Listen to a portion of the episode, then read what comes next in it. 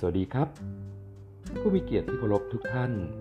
ผมอาจารย์หน่องนัทนัยโลสุวรรณวันนี้อยากจะมาพูดคุย มาแบ่งปันมาบอกเล่าเรื่องราวเกี่ยวกับคุณประโยชน์ของการใช้ถ้อยคำพลังบวก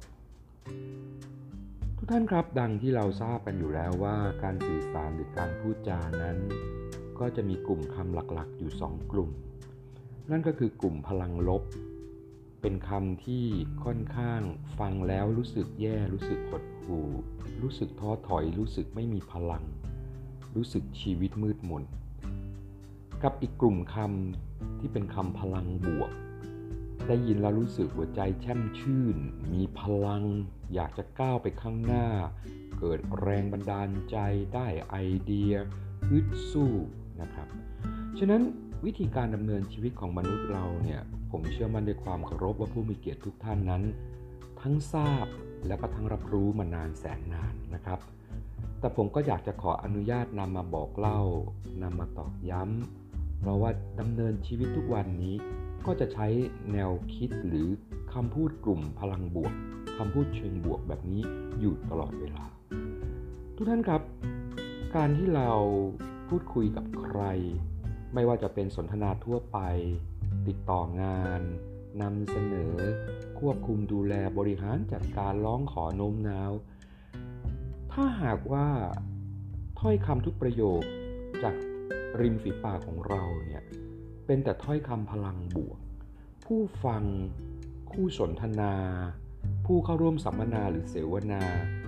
หรือแม้กระทั่งในการประชุมเนี่ยก็จะมีความรู้สึกเกิดความประทับใจ มีความโน้มเอียงนะฮะรวมถึงคล้อยตามและเห็นด้วย ฉะนั้นหากเพียงแค่เราดำเนินชีวิตตั้งแต่ลืมตาตื่นตอนเช้าจนกระทั่งถึงก่อนนอนตอนค่ำในแต่ละช่วงตอนก่อนจะพูด เราก็มีวิธีคิด หลังจากนั้นที่เราได้พูดออกไป เราก็เรียบเรียงร้อยเรียงเรื่องราวบอกเล่า เรื่องราวที่เป็นถ้อยคำพลังบวกให้สมผสมผสานลงไปนะครับถ้ อยคำพลังบวกมีนับแสนแสนคำนะฮะเราสามารถเลือกใช้ได้อย่างสร้างสรรค์ ไม่ว่าจะเป็นยอดเยี่ยม สุดยอด มันดีมากเลย มีแนวคิดที่สุดยอด เป็นวิทยาทาน เป็นองค์ความรู้ที่ดีนะครับ เห็นด้วยครับ โอ้รู้สึกมีพลัง หลายๆคำเหล่านี้นะฮะ คำที่เป็นคำพลังลบที่เราต้องหลีกเลี่ยงคือ ฟังแล้วรู้เลยว่าเจ็บปวด ฟังแล้วรู้เลยว่าชอกช้ำนะครับ ยกตัวอย่างเช่น ผมเห็นผู้คนชอบอวยพรกันว่า ขออย่าให้เจ็บอย่าให้จนนะฮะมันมันมีคำพลังลบปนอยู่นะนั่นคือยังมีเจ็บและจน อันนี้เป็นตัวอย่างนะครับ วันนี้ก็อยากจะขออนุญาตบอกกับทุกท่านว่า ทุกคำพูดมีพลัง